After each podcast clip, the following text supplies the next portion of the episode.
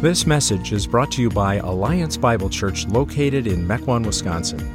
Our vision is to captivate generations with the satisfying gospel of Jesus Christ. For more information about Alliance Bible Church or other resources, please check out our website, myabc.church.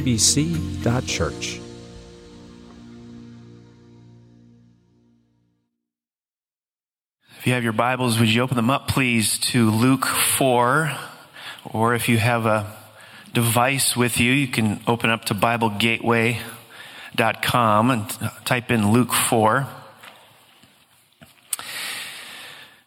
The magnitude of the claims that Jesus made demand that you either spend your life energies exposing him as a fraud or following him with an all consuming passion. There is no third option.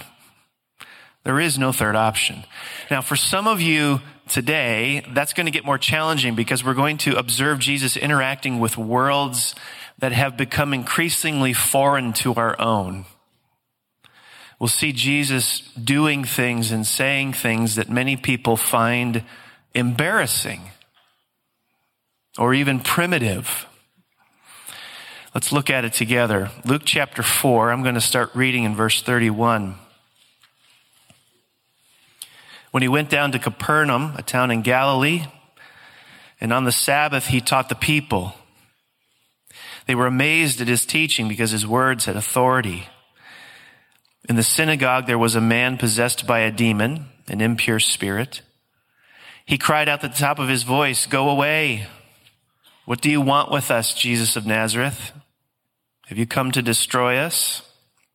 I know who you are, the Holy One of God.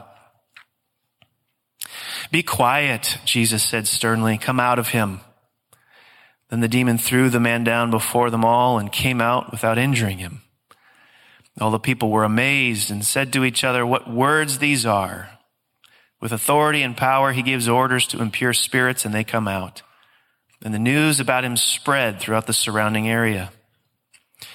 Jesus left the synagogue and went to the home of Simon. Now, Simon's mother in law was suffering from a high fever, and they asked Jesus to help her. So he bent over her and rebuked the fever, and it left her. She got up at once and began to wait on them. At sunset, the people brought to Jesus all who had various kinds of sickness, and laying his hands on each one, he healed them. Moreover, demons came out of many people shouting, You are the Son of God. He rebuked them and would not allow them to speak because they knew he was the Messiah. At daybreak, Jesus went out to a solitary place. The people were looking for him. And when they came to where he was, they tried to keep him from leaving, but he said, I must proclaim the good news of the kingdom of God to the other towns also, because that is why I was sent. And he kept on preaching in the synagogues of Judea. We're going to take these uh, miracle stories in reverse order. We're going to let Jesus and the miraculous. We're going to look at Jesus in the spirit world. And we're going to look at Jesus and the rest you need. Jesus and the miraculous, Jesus in the spirit world, Jesus and the rest you need. First, Jesus and the miraculous. Now, modern people struggle with the notion of the miraculous. Living this side of the scientific revolution is likely the culprit. If science can't access or explain the miraculous, then some would say it's not rational to believe the miraculous. But this idea that we are rational to believe only those things that are scientifically provable falls prey to something called scientism. The idea that science is our only trustworthy source of knowledge. Holes can be poked in that. Let me mention two holes one can poke in that. Take, for example, aesthetic judgments. There is no way on God's green earth to use the scientific method to objectively establish whether or not a sunset is beautiful or a piece of music is beautiful. You can use the scientific method to measure people's responses to, the, to these things, but the scientific method itself does not have direct access to aesthetic judgments. Now, just because science can't prove a sunset is beautiful, does that make it illogical or unreasonable to believe that it is? Take another category moral judgments. Moral judgments are inaccessible to science. There is no way to use the scientific method to establish whether or not the Nazi scientists in the concentration camps did anything morally good or bad in comparison to the scientists of Western democracy. There's just simply no way to prove it. But just because science can't prove the immorality of Nazism, does it make it illogical or unreasonable for us to believe that what they did was immoral? The fact of the matter is the world is filled with scientifically unprovable assumptions that we are reasonable to believe. So on what basis does one doubt Jesus' miraculous healing of a woman with a high fever or any other miracle for that matter? The reason we disbelieve the miraculous is the same reason we disbelieve the spirit world, which we'll look at next, is that we have jettisoned the supernatural. Science is a system of thought that arose to help explain natural causes. But science cannot prove natural causes are the only kind of causes in the world today. It can't do that. If there are supernatural causes, science will have no access to it because it wasn't built for the supernatural. It was built for the natural. Now, some have contended that that, that creates a conflict between Christianity and science. But many scientists see no incompatibility between faith and God and their work. Two famous studies that support this contention were done in 1916 and 1997, the American psychologist James Leuba conducted the first survey of scientists asking them if they believed in a God who actively communicates with humanity, at least through prayer. Back in 1916, he conducted this. 40% of scientists surveyed said they did. 40% of scientists said they did not. And 20% were not sure. It was 1916. Edward Larson and Larry Witham repeated the very same st- study that Leuba conducted in 1916, but these two guys did it in 1997. The result? Results hadn't changed. Not in 80 years. So don't believe the hype that there is this growing divide between Christianity and science. Science, when appropriated correctly, can coexist just fine with the supernatural. Now, what do we learn from this particular miracle? Let me make three brief observations. Number one, Jesus takes an interest in personal illness. Hallelujah. uh, okay, so what's happening? Luke, the physician, uh, tells us that this woman is, is, has been seized by a great fever. That's his language. She's not dying, but if you've ever been there, you probably feel like it about a decade ago, I, I had, I came down with influenza A or B or one of those, and I went from a 98.6 to a 103.5 in less than an hour. Less than an hour. I was brushing my teeth that night, and I was exhausted. I, I'm brushing my teeth. I felt like I was climbing Mount Everest. You've been there. You've been there.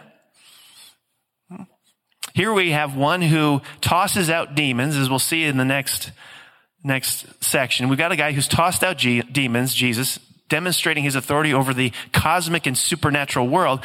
But we can't say he's so busy or preoccupied with only the big things that he's indifferent to the virus that Peter's mother-in-law is suffering from. He's not only savior of the demonic, he's savior of the domestic. He carries on a public ministry, but he's not allergic to private troubles. He visits Peter's home. He rebukes the fever. He rebukes the fever because illness is no friend of Jesus.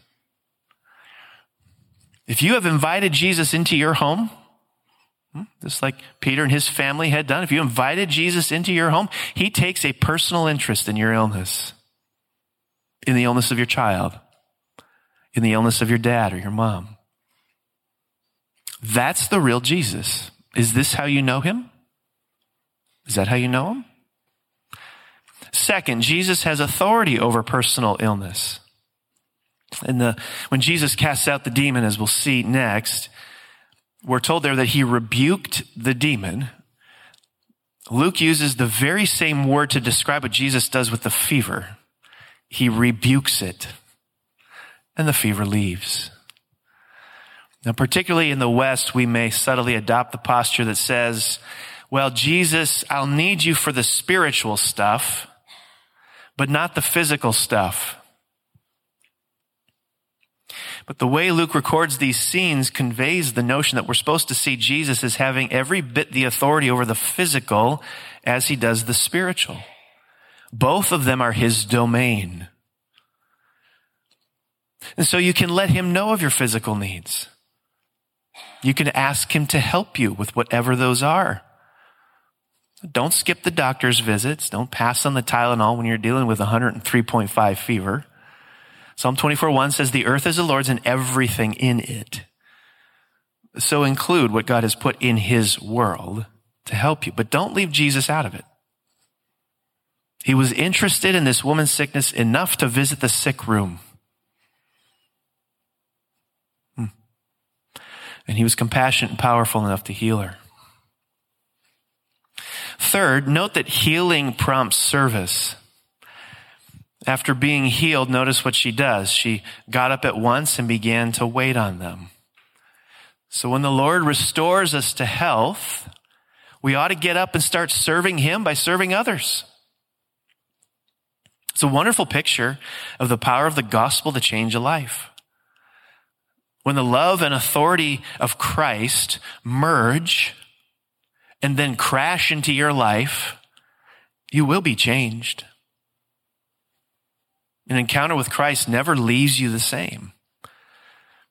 His power to free you from that habitual sin or pattern of self loathing or enslavement to the opinions of others is real. And when you experience it, you will be changed.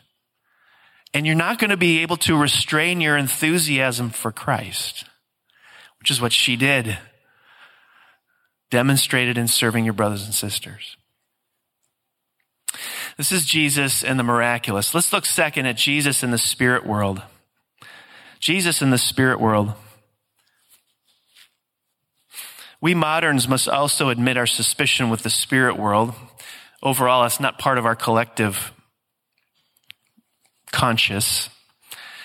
In an honest moment, we might relegate belief in a demonic world to times past and primitive cultures. So this this exorcism story can immediately feel irrelevant. But a couple of things can be said. First of all, our denial of the spirit world puts us in the global minority. Without question, most of the world's population believes in a spirit world. Would we want to maintain a stance that says they have it wrong, we have it right? Second, disbelief in a demonic world is a fairly new trend in the United States. Andrew Delbanco, who teaches sociology at Columbia University and describes himself as a secular liberal, wrote a book entitled The Death of Satan. It's a fascinating profile of the American concept of evil Delbanco examines the way evil has been perceived in American literary, social, and religious history. And then he investigates the changing perception of evil in America from colonial times to the Civil War, the Victorian period, the Progressive era, even to contemporary postmodern society. His exploration of the evolution of evil in American thought reveals that the national consciousness has undergone a profound and disturbing transformation as science and technology gradually changed the spiritual and psychological landscape of American culture, individuals ceased to perceive evil in the guise of demons.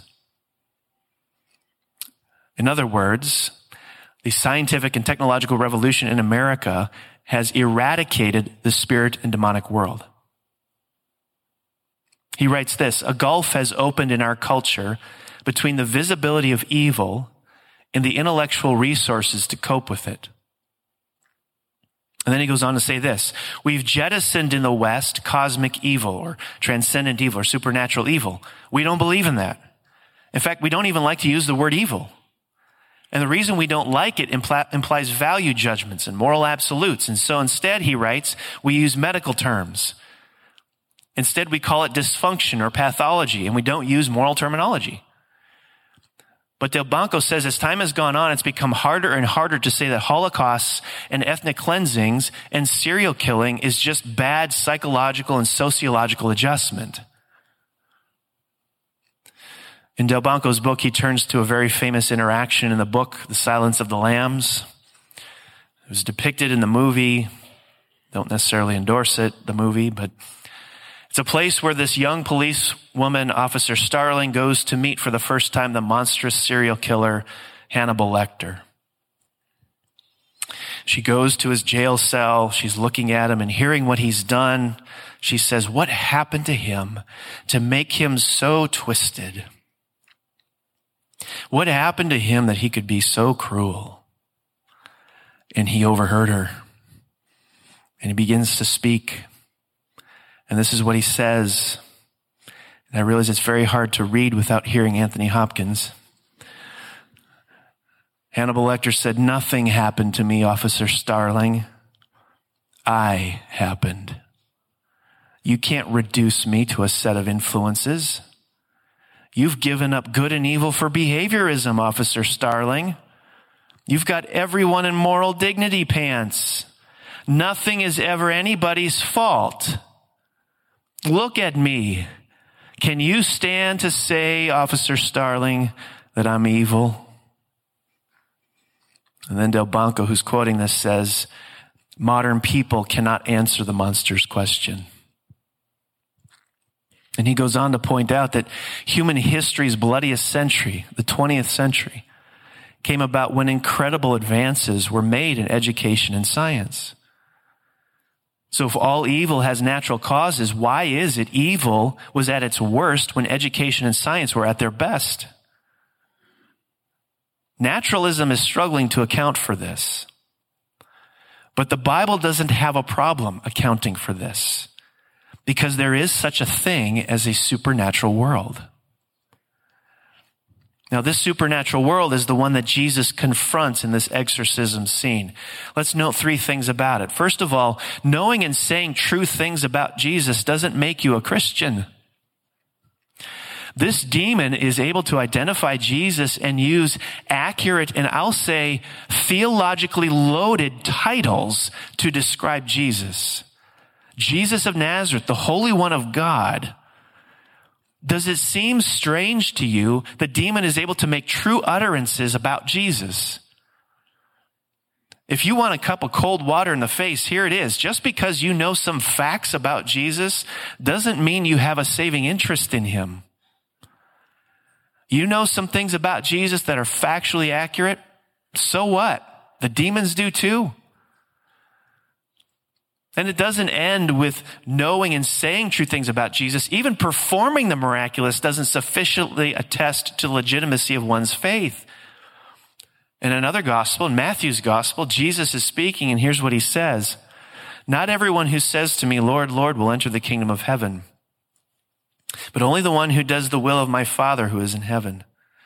Many will say to me on that day, Lord, Lord, did we not prophesy in your name and in your name drive out demons and in your name perform many miracles? Then I will tell them plainly, I never knew you. Away from me, you evildoers.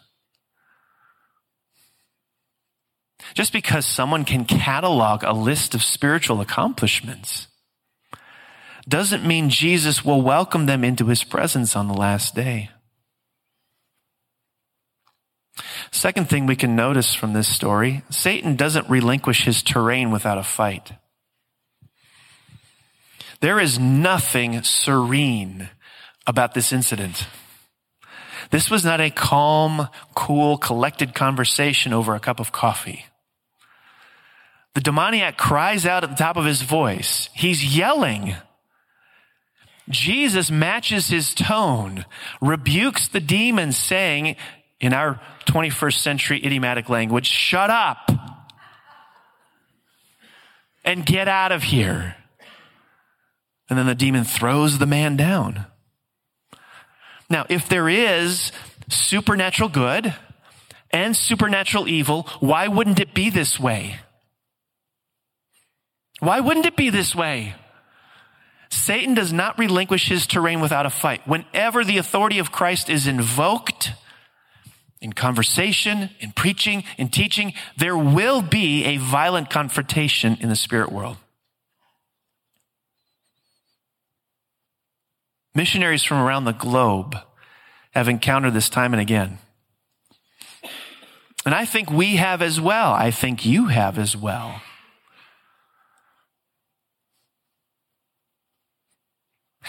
But our simplistic approach to life causes us to see it as having some natural cause. We would do well to remember there is a spirit world that seeks to rule and ruin lives.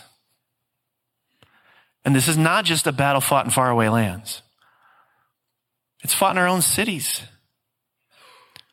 Those who oppose sexual immorality, abortion, corruption, and other moral evils of our day will encounter supernatural opposition. The foul creatures of hell do not like to be challenged. Satan doesn't relinquish his terrain without a fight. Third, we can note that there is hope for the worst of us. Someone may seem to have the hardest heart possible, impenetrable, irredeemable, the, the proudest will, bloodied, unbowed, unbroken, condemned. Yet there is great hope for that person. Because Jesus can free him or her from the evil that has them in bondage. If that person will bow to the authority of the word and the person of Jesus Christ, he or she will be saved. And the Savior's power will come as a healing balm. Today, this side of the cross and resurrection, this is even more pronounced. It's even more pronounced.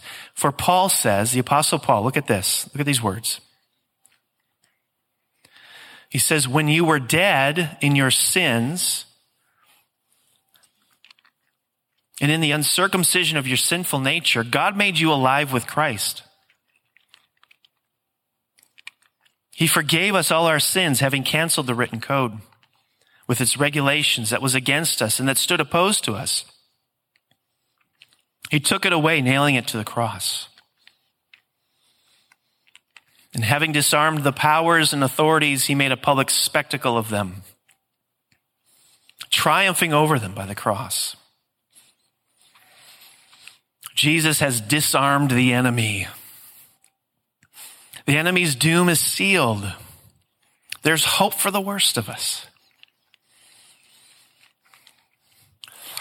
There's a marvelous story of this written by um, a Christian speaker and writer, Randy Newman. He tells about Betsy. He spent some time talking with Betsy, getting to know her story, and a wild one it is. He said you could characterize the conversation as every parent's worst nightmare. Newman writes this Within the first 10 minutes of our conversation, I heard a lot about drugs. I heard a lot about weed. I heard a lot about LSD. I heard a lot about alcohol, a lot of sex, and three weekends in a row that all involved the police. And all of this before she turned the age of 17. The first of the three weekends resulted in a speeding ticket. On the second weekend, she was arrested for shoplifting and went to jail. The third weekend's reckless driving and numerous other illegal activities brought her before a judge. The judge let her go because she said he thought I looked like a pretty good kid. Betsy was scraping the bottom of the barrel, and the Lord was working on her. For some inexplicable reason, she began thinking about religion again, in between parties, of course. And without anyone knowing, she started reading the Bible. She got to the point where she said to herself, okay, I'm going to try to be a better person now. I'm going to try to stop drinking, not hook up with as many people, and be nicer. But she couldn't do it. Then one day, while smoking a cigarette in her backyard, Her next door neighbor came out and invited her to a Bible study. Newman writes, At this point, our conversation went something like this. I said to her, Wait, how did she invite you to a Bible study? And Betsy replied, She said, Would you like to come to a Bible study? she had a facial expression that seemed to say, Well, duh. And Randy said, Well, those weren't the first words she said, right? I mean, didn't she start with, Hi, how are you? Isn't this a nice day? How's your cigarette? Betsy said, No. She said, Would you like to come to a Bible study? Those were her first words. It was totally random.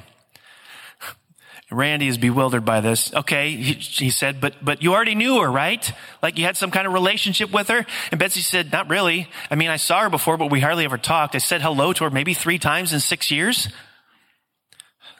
Randy said, okay, uh, but she was around your age, right? Around 17? And Betsy said, oh no, she was way older. She was 26. Totally unrelatable. And Randy said, So what did you say when this old lady invited you to a Bible study? Betsy said, I would love to come to a Bible study.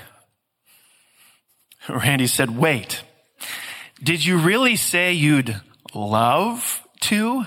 Did you use that word love? Betsy said, Yeah. Why? Here's what she said because I had been reading the Bible for like a year and a half at that point, and all the guys I was hooking up with were a bunch of jerks. So I figured a Bible study might help. A Bible study did indeed help. She became a Christian that summer. Went off to college intent to leave her old self behind. She found a campus Christian fellowship and began attending meetings and Bible studies right away. There is hope for the worst of us because we have a supernatural God. Third, Jesus and the rest you need. Both of these scenes, the casting out of the demon, the healing of Peter's mother-in-law, took place on the Sabbath, a detail we're likely to fly through as we're reading. The day of rest, Sabbath means rest. Rest in the Bible is far more profound than we think. Because it uses the term in a deeper, richer way than we typically do. What does it mean? Well, watch what Jesus does on the Sabbath, not just in this scene, but all throughout the Gospels. Pay attention to what he does on the Sabbath. You see him healing all over the place on the Sabbath. You see him casting out demons on the Sabbath. You see him feeding his hungry disciples on the Sabbath. Where Jesus comes from, demon possession is not normal. Sickness is not normal. Hunger is not normal. And so Jesus leaves his heavenly home and begins restoring things to normal he brings wholeness. He makes things the way you intuitively know they ought to be. In other words, Jesus brings Sabbath rest. That's what rest is. And by performing these miracles on the Sabbath, Jesus is making an astounding assertion. He's saying, I'm the one you need. I'm the one your soul longs for. I'm the one your heart craves. I'm the one who can give you rest. And so, whenever he does this on the Sabbath and we see this restoration to wholeness, we're forced to face a question Have I come to Jesus for that kind of wholeness? Have you come to Jesus for that kind of wholeness? Or are you looking for rest in other places? Country music icon Merle Haggard had 38 of his albums appear on Billboard's country music top 10 charts. More than a dozen made it to number one. He also had 38 number one singles. Haggard also had five wives and spent time in San Quentin prison. When he was in the lowest of lows, here's what he said. There is a restlessness in my soul that I've never conquered. Not with motion, marriages, or meaning. It's still there to a degree, and it will be till the day I die. This is a picture of your life without Jesus. It may not be multiple marriages or time in prison, but it's going to be something. Sexual immorality, material accumulation, workaholism, romance. By performing these miracles on the Sabbath, Jesus is creating in the minds of those who watched it, experienced it, and read about it today the undeniable connection between Jesus and rest. Do you see it? Many years ago, Augustine wrote, You have formed us for yourself, and our hearts are restless till they find rest in you. Have you found rest in Jesus? Have you found a deep sense of existential settledness in Jesus? Has your thirsty soul found satisfaction in Christ? If not, today is the day. Let's pray.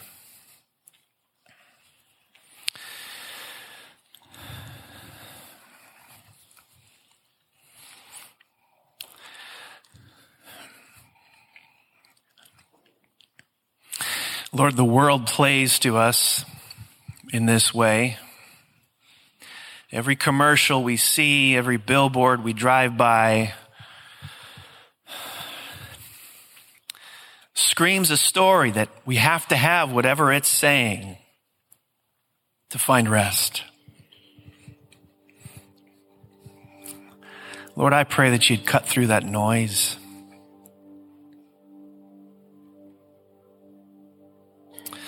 I pray that we would see there is only one who can fill the hole that's in our hearts.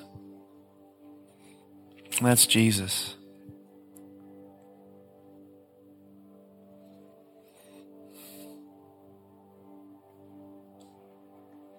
Lord, in a supernatural way, I pray that you would do that work in somebody who's listening now. There's no doubt there's no doubt the enemy has duped some of us. Just like he's duped Betsy and Merle Haggard and millions of others into thinking that they can find contentment in this life apart from you.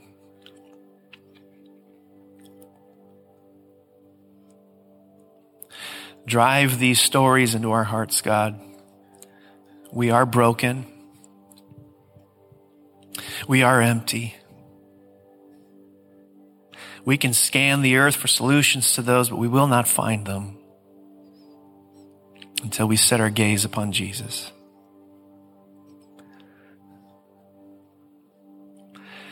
So I pray that you would do that work in us now. In Christ's name, amen.